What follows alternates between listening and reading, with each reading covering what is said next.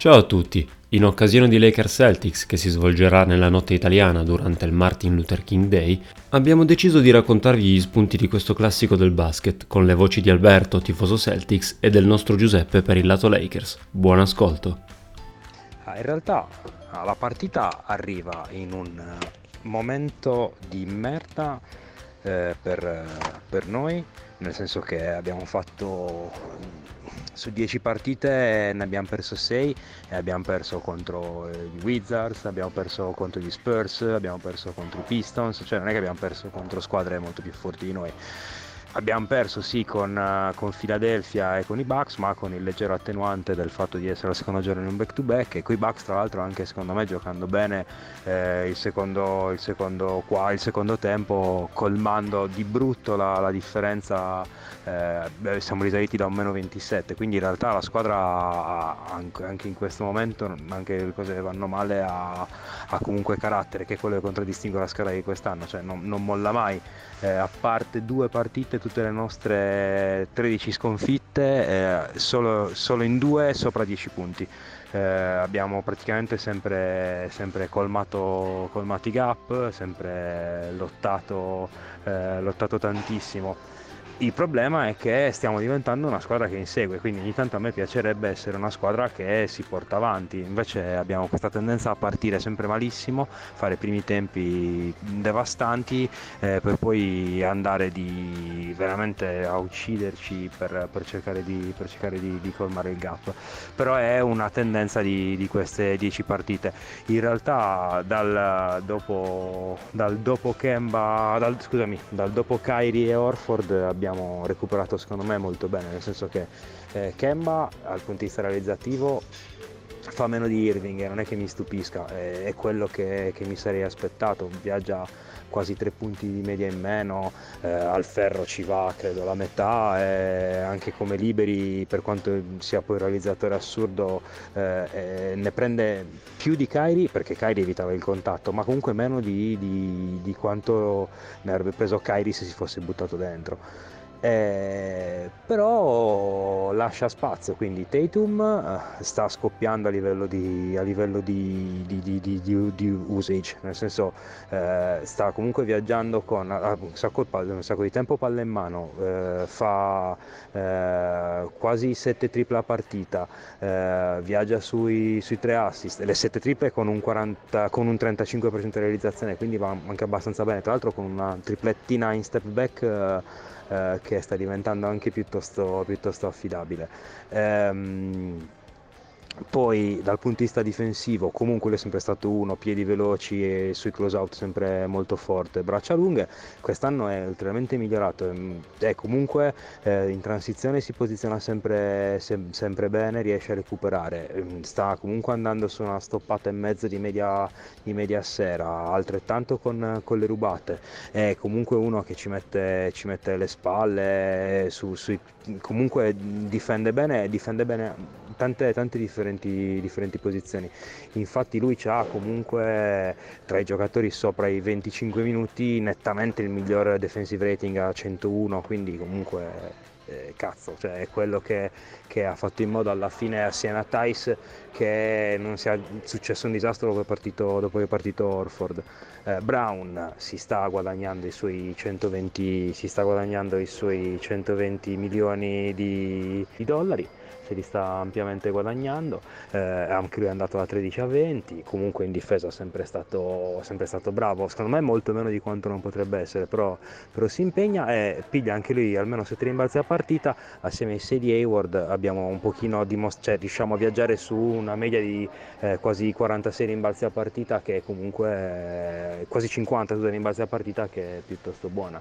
E poi c'è la mia croce che è letteralmente Hayward, eh, che praticamente ci fa, ci fa una partita sì e una partita no. Eh, ma poi in realtà numericamente va sempre bene perché se lo vai a guardare c'è il 50% dal campo e tra l'altro con 4, 4 assist e mezzo di media non fa turnover però poi nelle serie in cui le cose vanno male va moscio, sbaglia lei up, eh, perde palle stupide cioè boh è un po' indecifrabile diciamo che probabilmente va molto peggio alla vista che non effettivamente. Lakers Celtics, Rings contro Pride. Insomma, che dire, una partita che ci rievoca tante emozioni e tanti ricordi. Quello più bello in chiave giallo-viola è sicuramente l'ultimo titolo conquistato nel 2010 in quella bellissima e un po' assurda gara 7 proprio contro Boston che ha visto i Lakers trionfare dopo quella tripla negli ultimi minuti di Meta War Peace. Poi sicuramente quelli più anzianotti ricorderanno le mitiche battaglie di Magic contro Bird negli anni 80, mentre l'ultimissimo ricordo è ancora una volta piacevole per i Lakers e riguarda la partita dell'anno scorso quando Rajon Rondo mise quell'assurdo buzzer beater che fu tra l'altro forse uno degli ultimi momenti di gioia per i Lakers di una stagione che poi si rivelò altamente deludente. Per quanto riguarda invece la partita di questa notte, i Lakers ci arrivano sicuramente molto bene, sono in grande forma, basta guardare il fatto che hanno vinto 9 delle ultime 10 partite, nelle ultime 10 hanno il miglior net rating dell'NBA e il secondo miglior defensive rating. E la cosa ancora più impressionante è che siano riusciti ad avere questo rendimento senza avere Anthony Davis nelle ultime 5 partite. Soprattutto nella metà campo difensiva stupisce il fatto che i Lakers siano riusciti a mantenere un altissimo rendimento eh, nonostante abbiano perso per l'appunto un giocatore che al momento è uno dei favoriti per il premio di Defensive Player of the Year. E il merito da questo punto di vista è sicuramente di Coach Vogel che è stato molto bravo a creare un gruppo che è molto solido, molto compatto, sempre sul pezzo e che ha degli schemi difensivi ben precisi che non cambiano anche se gli interpreti sono diversi. Anzi, ultimi, nelle ultime settimane Vogel sta inserendo anche qualche elemento diverso, come la difesa zona, qualche cambio in più lontano dalla palla che stanno eh, facendo variare, possiamo dire così, la difesa dei Lakers, facendola però rimanere comunque estremamente efficiente. Eh, negli ultimi dieci giorni ci sono state alcune vittorie pesanti a mio avviso, vittorie in trasferta, in particolare quella Dallas e quella che abbiamo visto mh, sabato sera, sabato notte diciamo contro Houston che ha confermato che i Lakers sono sicuramente una contender e riuscire a portare a casa una partita del genere senza, LeBron, senza Anthony Davis arricchisce ulteriormente il eh, periodo positivo della squadra giallo-viola. Se dobbiamo analizzare velocemente quello che potremo vedere questa notte, intanto bisogna vedere se ci sarà o meno Anthony Davis che potrebbe rientrare. Perché se ci sarà Davis sicuramente i Lakers potranno sfruttare la maggiore stazza fisica, la maggiore lunghezza delle braccia sotto canestro, perché sappiamo bene che i Celtics da questo punto di vista sono abbastanza deboli, nonostante Tice eh, stia giocando sicuramente una buona stagione,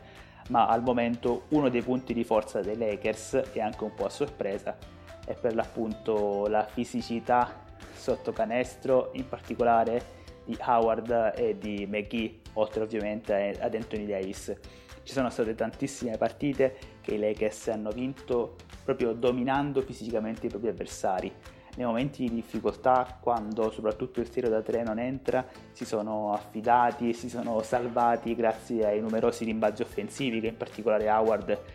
riesce a catturare e quindi se Davis, soprattutto se Davis eh, giocherà la chiave dell'incontro in, eh, dal punto di vista Lakers sarà sicuramente eh, la presenza fisica dei lunghi sotto canestro. E infine sarà interessante vedere che prestazione tirerà fuori LeBron James dopo le tante battaglie che ha avuto con i Celtics eh, negli anni passati, l'ultima due anni fa con la vittoria in gara 7 proprio a Boston con Cleveland e poi anche dopo le parole di Garnett sulla sua legacy. Eh, I Celtics hanno sicuramente tanti giocatori importanti dal punto di vista difensivo che possono mettere contro LeBron, ma in questo momento James mi sembra in grandissima condizione e in totale controllo dell'attacco dei Lakers. Con lui in campo la squadra giallo-viola ha un net rating eh, di più 11 quest'anno è in versione assist man, infatti guida la Lega per numero di assist, eh, vedremo insomma se riuscirà a tirare fuori l'ennesima grandissima prestazione in una sfida contro Boston. E prima di chiudere dalla regia, il nostro avvocato ci segnala che ha qualcosa da dire a chi ci ha accusato di avere la base uguale ad un altro podcast. Boh, anzitutto una notizia, eh, sì. quel signore prima che ha lanciato un'accusa gratuita e grave nei miei confronti sì. è stato già arrestato. Eh, perché in quattro abbiamo, minuti. Siccome abbiamo i telefoni controllati, eh. sì. stiamo mandando, abbiamo già mandato la polizia a casa di questo signore che è stato arrestato. Eh. Dopo quattro dovrà rendere minuti. conto di quello che ha detto, provare, documentare, poi intanto adesso è in galera.